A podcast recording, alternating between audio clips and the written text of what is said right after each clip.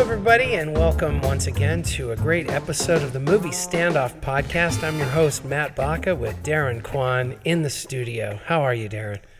I like your flash hat. It's very good. Uh, we have two great uh, guests with us today who are going to be arguing a Star is Born. Before we introduce the guests, we'd like to give a big shout out to uh, the studios here, which is Soundbite Studios here in downtown LA. Uh, they've been awesome. They've housed our awesome um, podcast for the past, what, 15 episodes, Darren? Is that about right? They're sponsoring this episode. They are sponsoring this episode. So check them out online, Soundbite Studios down on South Hill Street downtown. They've been wonderful. You can get snacks and drinks, correct? Yep. Okay, very good. Uh, so, without further further ado, we're going to uh, get into the uh, debate today on the Movie Standoff podcast. It is the uh, fourth iteration of A Star is Born, once in the 30s, once in the 50s, the 70s, and now in the 21st century. And we have two special guests uh, with us today. Our first guest is Courtney Lacombe. Courtney, how are you? Hi, I'm doing pretty good. Thanks for having me on. Oh, you're welcome. And uh, you're here in LA. I am. Is that correct? And you are a uh, are you in the entertainment industry? I am, and I'm an actress. Oh, very good, very good. Uh, at the end of the uh, podcast, we'll give you a little moment just to plug any projects or uh, social media, etc. Uh, and then our second guest, he's a returning champion from our first episode, A Shape of Water, Daniel Imperiale. Hi, hi Matt. It's good to be back. Good to see you again. And you, are also an actor, is that correct? Uh, actor and filmmaker extraordinaire. Very is the word. good. Good. I'm looking forward to seeing Shrouds on NBC this fall. All right. Uh, so, uh, thank you for uh, joining us uh, for this awesome debate. We're very excited. And we're actually going to do the coin toss live. Uh, we've got uh, uh, their choices uh, made ahead of time. And so we'll go ahead and flip the coin. And we've got tails. And so, uh, Daniel, you had tails. You were going to argue pro. Okay. Uh, so, Courtney, that means you'll be arguing con. All Did right. either of you have a um, uh, preference? Somebody wants to go first. I think I think Courtney should go first. Don't I, you was, think I, so, Courtney? I thought we talked about this beforehand. You're saying I was going to hand the baton off to you. So, oh, really? Okay, good. Yeah. I love it. It's like an NPR squabble live. Should the audience see should the the audience burn. should the audience know You that said okay, but you know, it's. it's should the audience know that we're a couple? Oh, that's great. Oh, great. I think Yeah. that's important for people to know going in. sure. As we look at each other across, you know, the eyes across Yeah. the table. Yeah. That's good. So, do you have a choice, uh, you lovebirds? Who would like to go first? Deafening We're giving each silence. other the eyes. You guys can't see it I can right go now, first. I can go first if, if right, you great. if you would like that. I, I would prefer that. If Okay, You, uh, sounds great. okay. go. Go for it. Great. So Daniel's going to start. We're going to give him uh, three minutes to make his points. And um, Daniel, you'll be arguing pro, and we'll go ahead and have you start the three minutes right now. I'm going to go ahead and say that if you have a movie that's coming out anytime after mid September, it's because your studio thinks it has Oscar potential. There's a lot of buzz around this movie, and for a number of reasons, I think that that is warranted. Um, one of the first of those is I got to say, Bradley Cooper's performance was outstanding. And I mean that both in front of and behind the camera. Um, in case anybody listening doesn't know, Cooper directed this iteration of A Star is Born. And he did so, I thought, in a way that was completely unobtrusive. A lot of first time directors, especially actors that become directors that get their big opportunity to direct a feature, they will push a little too hard to be artsy or a little too hard to be commercial or conventional. And you got the sense from the first frame that he was interested in telling a story and not getting bogged down with anything but the clarity and effect of that story. And I thought the effect was great. Um, a lot of times you see these October releases. It came out in October, correct? It's October. It might have been earlier this month, November. It's, it's already almost December, but um, you see these late in the year releases, and they're missing something big, either a key performance or um, a a sense of style. Um, but when you, you you put the pieces together of A Star Is Born, you have closer to a, a complete package in terms of a combination of artistic integrity and entertainment than I think many of the films that get thrown at the Academy actually have. Um, Do I think it's best picture quality? Probably not. It could get a nod. I wouldn't be surprised. Um, but I do think that individual efforts, particularly Cooper's performance, deserve recognition. Uh, I found him he, when he's on screen, you can't take your eyes off of him, and I think that was you know, speaks not only to to him as an actor, but the way his character was written. Um, and the way his character was directed. Now he directed his own character, so again, that's a credit to Cooper. Um, and I'm raving about him a lot, but I just think he took this story that's been told before and um, embraced the idea of retelling it and retelling it in a way that placed it in our time and in our culture and in our uh, zeitgeist and created something that was never boring and was very, very moving throughout, particularly by the end. Um, so I give it a solid A minus with six seconds to spare. And great. We'll go and stop it there. Try to make it to the full five minutes, right, Darren? Five minutes, I thought it Or was three minutes, sorry. I'm a little out there. Uh, let me go ahead and reset. And uh, Courtney, we'll go ahead and give you three minutes for your argument against A Star is Born. All right, well, here we go. Um, I will definitely say that um, Bradley Cooper was great, and um, I definitely liked him in it. But uh, at the same time, it's I would say the film itself started off the first I don't know 30 minutes is quite awkward, and I couldn't really let myself get into it. And I was definitely kind of caught myself in and out of like these are definitely these two people. This is Lady Gaga and Bradley Cooper. And I'm trying to like his voice really threw me off, and later on it kind of does start to explain why. But especially um, being someone from the South, I don't know if he's aiming for that or not, but um, or just like a country kind of accent. I don't know, but uh, it threw me off. Later on, they do describe why, but um, they actually don't go too much into why. I think that like there's a lot of parts where they brought up some interesting concepts, and then they just kind of let them be, and it didn't seem like they had a specific voice in that, which is why I think that like when it comes together as a whole as a film, I don't I think it's good. I don't think there's anything that special or that great, which is a really hard thing. That I mean, they're really being really ambitious to like remake this film. It's done so many times. I think they did a good job. I don't think it's a great film as far. I don't think it's a superb film, and I don't know if it should necessarily win something as far as an Oscar. Um, but there are really great pieces, and that's undeniable. Um, but you know, I don't know. Even the first moments where they start singing with each other. You know, it sounds like I was like, why are they singing right now? I felt like I was in a musical all of a sudden. I was like, no one fucking does that. And if they are, they do. They're just those show off kind of people. Like, look, I can sing. It's like those people you're at a party with, and you're just like, you know, you can sing, but now I just wish you would shut the fuck up because I don't want to like. You know, I don't want to see you as a dancing monkey or something. I don't know. So it's the, it took me out of it for that. Um, but later it didn't feel like that. But at the same time, we're talking about a movie as a whole.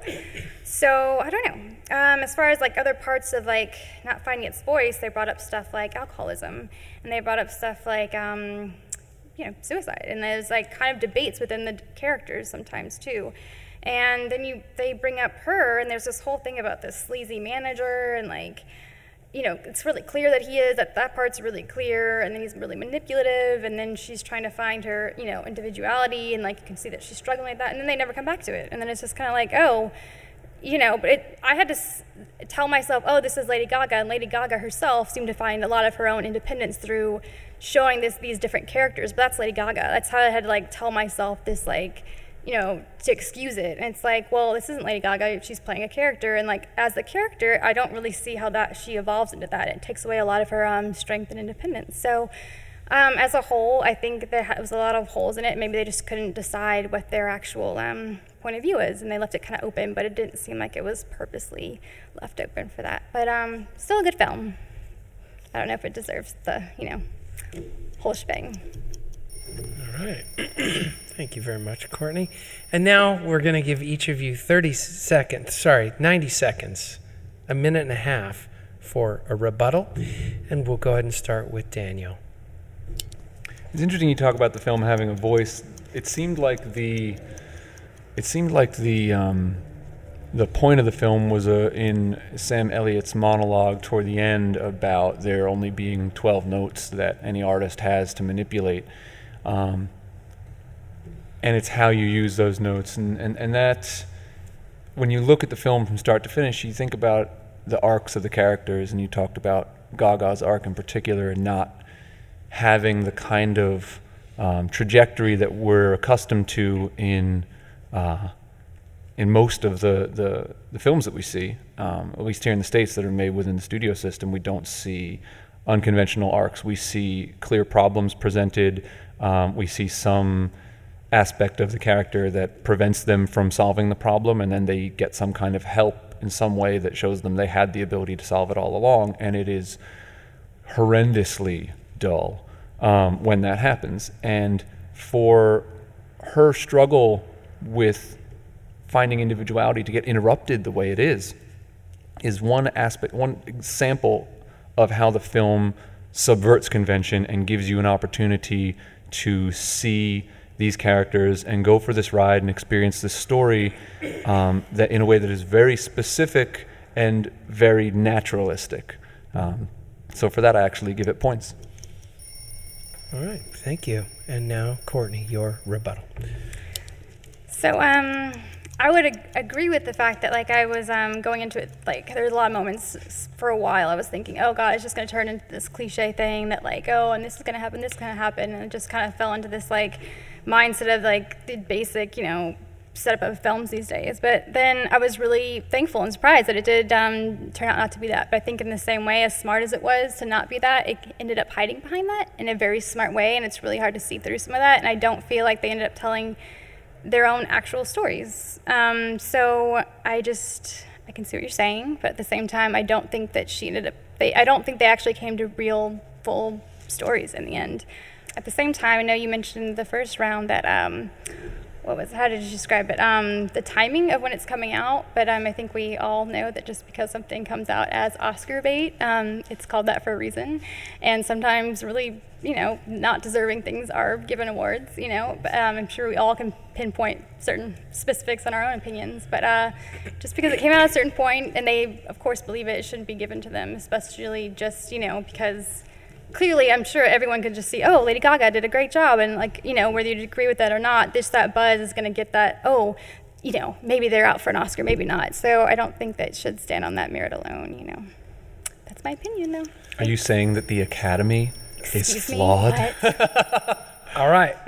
Excellent. Thank you both very much. Of course.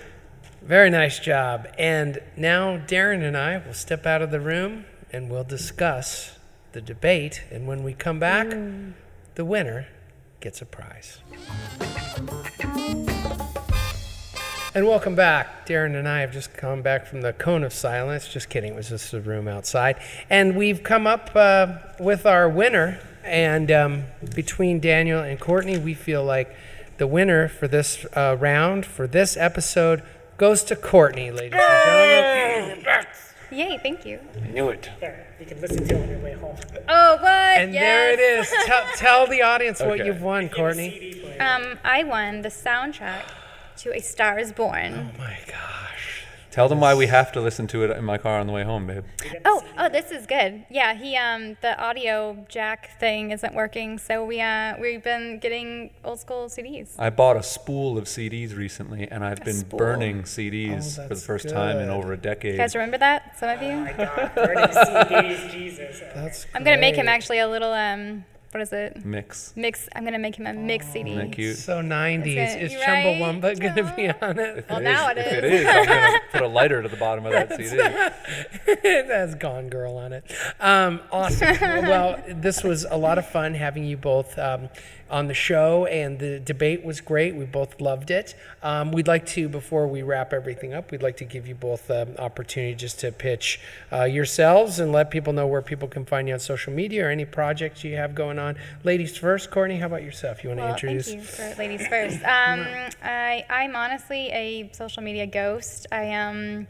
I'm not that great about it. I um, I've tried to be, and then I just get worse, and I feel guilty for not re- responding back to people. And so um, you can find me on Instagram, but I might have ten pictures. Although other people post, so you can welcome to check that out. Um, yeah, that's about all for right now.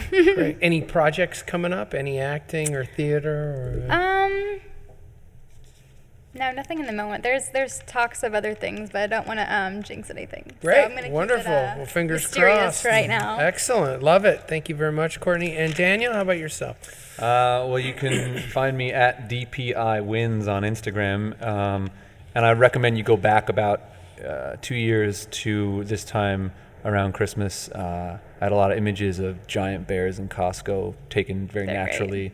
Uh, some of my favorite ph- photo uh, camera uh, camera phone photography I've ever done, and uh, I got a couple writing gigs coming up right now that are in talks and similarly don't want to jinx it. But if you want to see me as an actor or a director, or cinematographer, or any of the other nonsense I do, you can check out danielimperiale.com. And the way to spell my last name is probably in the description of this episode.